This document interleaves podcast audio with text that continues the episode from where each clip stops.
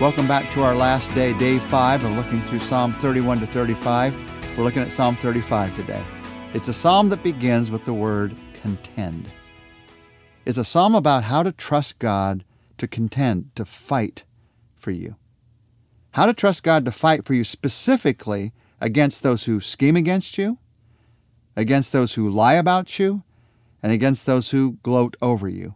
Now, you're going to need this in your life at some point, but if you've got somebody scheming against you right now, if you've got somebody lying about you right now, if you've got somebody gloating over you right now, you need the words of this psalm today. Because David tells us exactly what to do how to trust God to fight our fights, how to f- trust God to win our battles. In verses 1 to 10, he tells us when people scheme against you, look to God to protect you. Let me read verses 1 to 6. Contend, O Lord, with those who contend with me. Fight against those who fight against me. Take up shield and buckler, arise and come to my aid. Brandish spear and javelin against those who pursue me. Say to my soul, I am your salvation. May those who seek my life be disgraced and put to shame. May those who plot my ruin be turned back in dismay. May they be like chaff before the wind, with the angel of the Lord driving them away. May their path be dark and slippery, with the angel of the Lord pursuing them. So here, David, he, he asks God to fight for him. Instead of deciding he's going to fight the battle on his own, he's saying, There's people scheming against me, and God, I'm showing up. I'm asking you to fight this battle for me. I need you to fight this battle for me. Many times when people scheme against you and you start to fight against them, you're actually entering into the very battle they'd love to have you in. They love to have people begin to fight against them. That was part of their scheme. That makes them feel important, helps them to maybe win some material victories. People that scheme against you are very confused when you start to trust God to fight your battles for you. Now, does that mean you have nothing to do in the battle? no, God's sometimes going to direct you into exactly what you need to do. But there are many times when He will direct you to be silent, when He will direct you that He has the work to do. When Jesus faced His greatest battle on the cross, His Father directed Him to be silent in the face of the accusations that were brought against Him. So when you face these battles, you ask God to fight for you. He not only prays that when he looks to God to protect him, he also asks God to speak to his soul. Did you notice that in the midst of this? It sort of stands out as a different phrase as he's praying about his enemies. In the midst of this, David says, Say to my soul, I am your salvation. So as you're asking God to fight the battles for you, you're reminding yourself, you're asking God to remind your soul that He's your salvation, not the circumstances, not those people, not everything working out like He wanted it to. He is your salvation. So, God, speak that to my soul. Give me that confidence that no matter what happens, I am standing firm in your salvation. Now, as he prays this prayer, he prays very specifically, and he asks the angel of the Lord to drive the enemy away. It's like he's bringing out the big guns. I mean, the angel of the Lord is the is the, pres- the spiritual presence of God in, in this world fighting against the enemy. He doesn't say, hey, God, we, we make sure the circumstances don't work out right for them. Or, or, God, could you like maybe confuse their minds? He does pray some of those prayers in other places, but here he just goes for the big guns. And he says, just send the angel of the Lord. Just in your presence come and you just chase them away. Let them feel like you're pursuing them. Well, if somebody's being pursued by the very presence of God, they're not thinking about you anymore. They're not scheming against you anymore. And the truth is, that person that's fighting against you, they're not a believer, one day, one day they're going to lose the battle against the Lord. One day they're going to stand before Him. And they're going to find that the life that they lived, the schemes that they had, they, they end up just sand in their hands. They're nothing.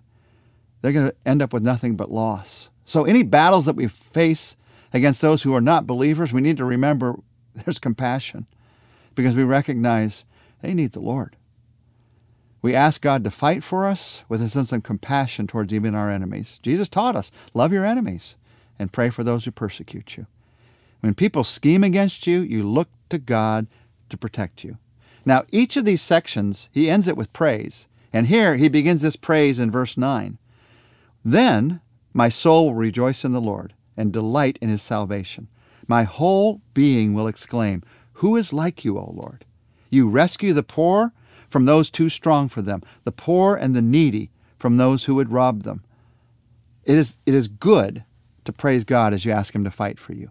And in advance, before the battle is even over, David reminds himself God's going to win this victory. And God, I'm giving you praise in advance. Even those who have no resources, you fight for them, and you're going to win this battle. So when people when people come against you in this kind of way, you trust God as the one who's going to bring your victory. The second truth he reminds us of is in verses 11 to 18. When people lie about you, look to God to reward you. Listen to verses 11 to 15. Ruthless witnesses come forward. They question me on things I know nothing about. They repay me evil for good, and they leave my soul forlorn. Yet, when they were ill, I put on sackcloth and humbled myself with fasting. When, when my prayers returned to me unanswered, I went about mourning, as though for my friend or brother. I bowed my head in grief, as though weeping for my mother. But when I stumbled, they gathered in glee. Attackers gathered against me when I was unaware. They slandered me without ceasing. So David says, When they were ill, I prayed for them. I even fasted for them. But when I stumbled, they gloated against me. They slandered me without ceasing. Here, he says, They rewarded my prayers, God, with evil for good. And so I'm praying that you will give good for even the evil that they're trying to do against me. Even this evil, even these lies, God, bring good out of it. Only God can do that. Lies are from Satan. Satan's the liar. He's the father of all lies. So any lie that you're hearing against you, it's coming from Satan. God is the father of all good, and he's greater than Satan. He can defeat any lie. He can take any lie and he can use even what Satan is trying to use against you for evil, he can use it for good. So in verse 17, David prays, O Lord, how long will you look on? Rescue my life from their ravages, my precious life from these lions. There are times when people are saying false things about you, when you're facing circumstances that are against you. There are times when you feel exactly like David feels here. How long? How long do I have to endure this? When you feel that way, what, you sh- what should you do? Well, you start like David started. You tell God how you feel. You say, God, how long am I going to have to go through this? It seems like forever. I don't know if, if I have the strength to go one more day. You tell Him exactly where you are. You ask Him to rescue you. And God gives you the strength for one more day.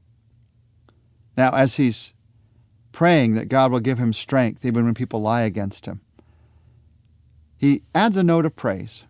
In verse 18, I will give you thanks in the great assembly. Among the throngs of people, I will praise you. What I love about this is that David kept praying amidst the people, even when he was under attack. Even when people were ridiculing him, he could have been embarrassed, ashamed. He could have decided, I'm not going to show my face in front of anybody.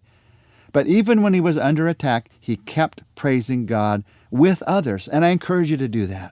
Even when you're under attack, keep praising God with others. Yeah, there may be some people in that crowd who are against you, but there are a lot who are for you. Don't let their lies cause you to hide out from worshiping with others. That's what Satan would love to see happen. Then he has the victory. You keep worshiping with others. That's, that's where God's victory is. That's where God's truth is. There's a third section to this psalm. He talks about when people gloat over you. When people gloat over you, you look to God to vindicate you. Listen to verses 19 to 24. Let not those who gloat over me, who are my enemies without cause, let not those who hate me without reason maliciously wink the eye. They do not speak peaceably. They devise false accusations against those who live quietly in the land. They gape at me and they say, Aha! Aha, with our own eyes we have seen it. O oh Lord, you have seen this. Do not be silent. Do not be far from me, O Lord. Awake and rise to my defense. Contend for me. My God and my Lord, vindicate me in your righteousness, O Lord my God. Do not let them gloat over me. That's trust in God with your troubles. That's trust in God when people are against you all of us, when people gloat over us, we, we want to vindicate ourselves. We all feel that way. But David, he has the spiritual strength to look to God to vindicate him. And look at his bold requests. God, do not be silent. Do not be far from me. Awake and rise to my defense. Contend for me. Vindicate me. Now, you might get the sense here that he's ordering God what to do. He is not. David clearly knows that he can't order God around. Instead, he's boldly recognizing before God what God can do in this circumstance. Even in a time when you are under attack, you can know, you can recognize before God, God, you will not be silent. You will have the last word in this circumstance. God, you will not be far from me. You will be my closest friend, my omnipresent Father. God, you will arise to my defense. God, you will contend for me. God, you will in the end vindicate me. I trust in that. Jesus looked to this verse 19 of this psalm when he faced those who would gloat over his misfortune. In John 15, 25, but this is to fulfill what is written in their law. They hated me without reason. So Jesus saw Psalm 35 as a prophecy of how he would be treated. And we see in how Jesus responded how we're to act. As I said earlier, we love our enemies, we pray for those who persecute us. David says two things to end this psalm. First, in verse 27, may those who delight in my vindication shout for joy and gladness. May they always say, The Lord be exalted, who delights in the well being of his servant. David talks about those who delight in his vindication. He remembers that he has friends. No matter what attack you're going through, don't forget that you have friends who will stand with you. You may not have even found them yet. The people who are surrounding you right now, there are no friends. Well, in God's church and God's body, He has some friends for you who will stand with you. And then the second thing that David writes at the end is in verse 28 My tongue will speak of your righteousness and of your praises all day long. So again, keep worshiping no matter what the attacks. Don't let their schemes keep you from seeing God's promises. Don't let their lies keep you from seeing God's truth. Don't let their gloating keep you from seeing God's encouragement and hope. Let's pray together. Our Father, contend for us. Contend for us. When those around us are scheming against us and lying about us and gloating over us, we look to you as the Father who loves us, who will contend for us. And I know, Lord, we often pray how long. We wish the fight that you fought would be immediate. But Lord, you're fighting an eternal battle, and you're going to have eternal victory. So we stand in that place of your eternal victory right now. And in that place, we pray that the battle we're facing right now, that one day is going to end in victory, we pray that as soon as possible it could end in victory. Let the lies stop. Let the gloating stop. Let the schemes stop. And instead, God, bring out your plan, your purpose, your promises. We ask this in Jesus' name. Amen. Join us next week. We're going to continue together to let God's Word speak to our hearts.